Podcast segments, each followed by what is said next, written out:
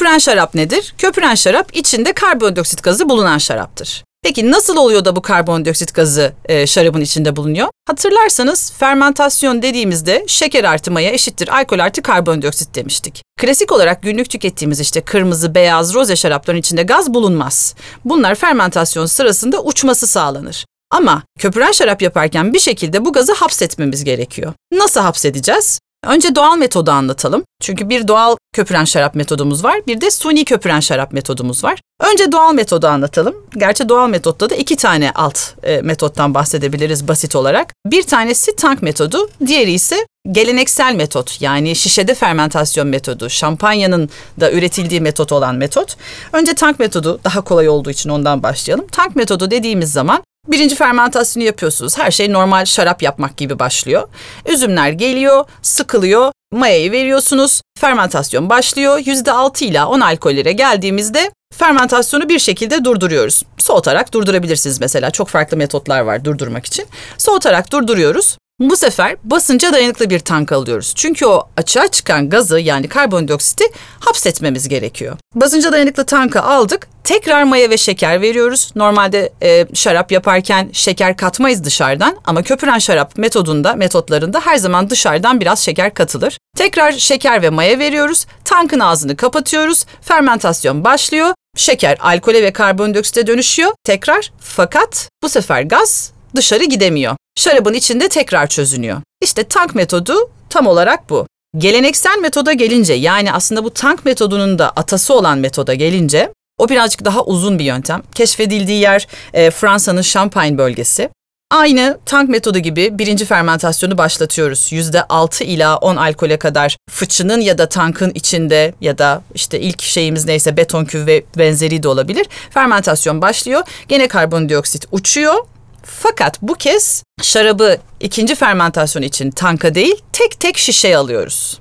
Tek tek şişede şeker ve maya ekliyoruz. Ağzını gazoz kapağı gibi olan bir kapakla kapatıyoruz. Sonra bunları püpit denilen e, ters V şeklinde, kerevet de diyebilirsiniz. Ters V şeklinde düzeneklere diziyoruz şişeleri. Her gün birisi geliyor bu şişeleri çeviriyor, biraz dikiyor ve patlatıyor. Burada amaç şarabın içindeki hem üzümden gelen posayı hem de ölü mayalardan gelen posayı şarabın boynuna doğru getirmek ve şarabın her bölümünün maya ile temas etmesini sağlamak. Bu şekilde e, süre değişebiliyor burada. E, tortuyu ağza getirdikten sonra en son şişeleri alıyoruz. Sadece boynunu dondurabileceğimiz soğuklukta alkolün donma derecesinde bir sıvıya batırıyoruz çıkartıyoruz sadece boynuna ama.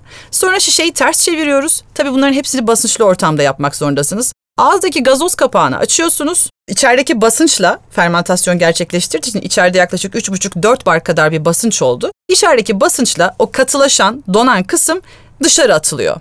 Böylece aslında şarabı filtre etmiş oluyorsunuz. Mesela tank metodunda böyle bir sıkıntınız yok. Çünkü basınçlı ortamda normal filtre eder gibi şarabı filtre ediyorsunuz. Tortulardan kullanıyorsunuz. Ama bu metodun en zor kısmı işte bu disgorgement ya da işte Fransızcası degorjeman olan bu tortudan arındırma kısmı. Sonra da e, boşalan hacim için tabii ki o tortu gidince katı madde gidince oradan bir şey oluşacak, boşluk oluşacak. O bölümü tamamlamak için de dozaj yapıyorsunuz. İşte böylece de şampanya metodu diyebilirsiniz buna. Geleneksel metot diyebilirsiniz. Şişede fermentasyon diyebilirsiniz. Bu metodu tamamlamış oluyorsunuz. Aslında oldukça elemeyi isteyen bir metot olduğu için şampanyaların çoğu pahalıdır ya da bu metotla üretilen şarapların çoğu pahalıdır diyebiliriz. Tank metodunda da insan gücü elbette ki kullanılıyor ama geleneksel metottaki kadar çok değil. Hani aradaki fiyat farkı nereden geliyor diyecek olursanız aslında tamamen bu üretim metodu farklılıklarından geliyor. Peki bu stilde üretilen şaraplar yani tank metodundakiler iyidir. İşte geleneksel metottakiler kötüdür ya da tam tersini söylemek mümkün mü? Hayır öyle bir şey yok. Tamamen bir stil farklılığı var. Geleneksel metotla yani şişede fermentasyon metoduyla üretilen şaraplarda maya ile çok daha yakın ve uzun bir temas olduğu için mayadan gelen otolitik diye tabir ettiğimiz işte mayamsı, ekmeğimsi, kızarmış ekmeğimsi kokular ön planda olur ve üzümün karakteristik kokuları geride olur. Fakat tank metodunda mesela Prosecco bunların en önemli örneklerinden bir tanesidir aslında. Tank metodunda üzümden gelen karakteristik kokular çok ön planda olur. Dolayısıyla hani sizin neyi sevdiğiniz önemli burada. Geleneksel metottan gelen kokular hoşunuza gidiyorsa şampanya ve benzeri şarapları tüketebilirsiniz. Eğer e, üzümden gelen kokular hoşunuza gidiyorsa o zaman da prosecco ve benzeri şarapları tüketebilirsiniz. Türkiye'de hangi metotlar var diye soruyorsanız eğer her üç metotta da e, üretilen şarap var. Tabii her üç metot dedim, iki metodu anlattım, bir metodu anlatmadım ben. Son metot aslında daha kolay olan, e, hızlı tüketime yönelik olan metot. Suni köpüren şarap yapma metodu. Demin anlattığım ikisi doğal köpüren şarap yapma metoduydu.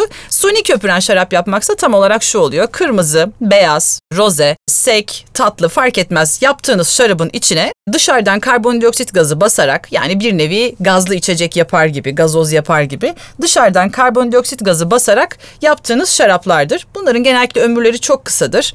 Ee, çok daha uygun fiyatlıdır. Hani kutlama için kullanmak istiyorsanız aslında doğru şaraplar bunlardır diyebiliriz.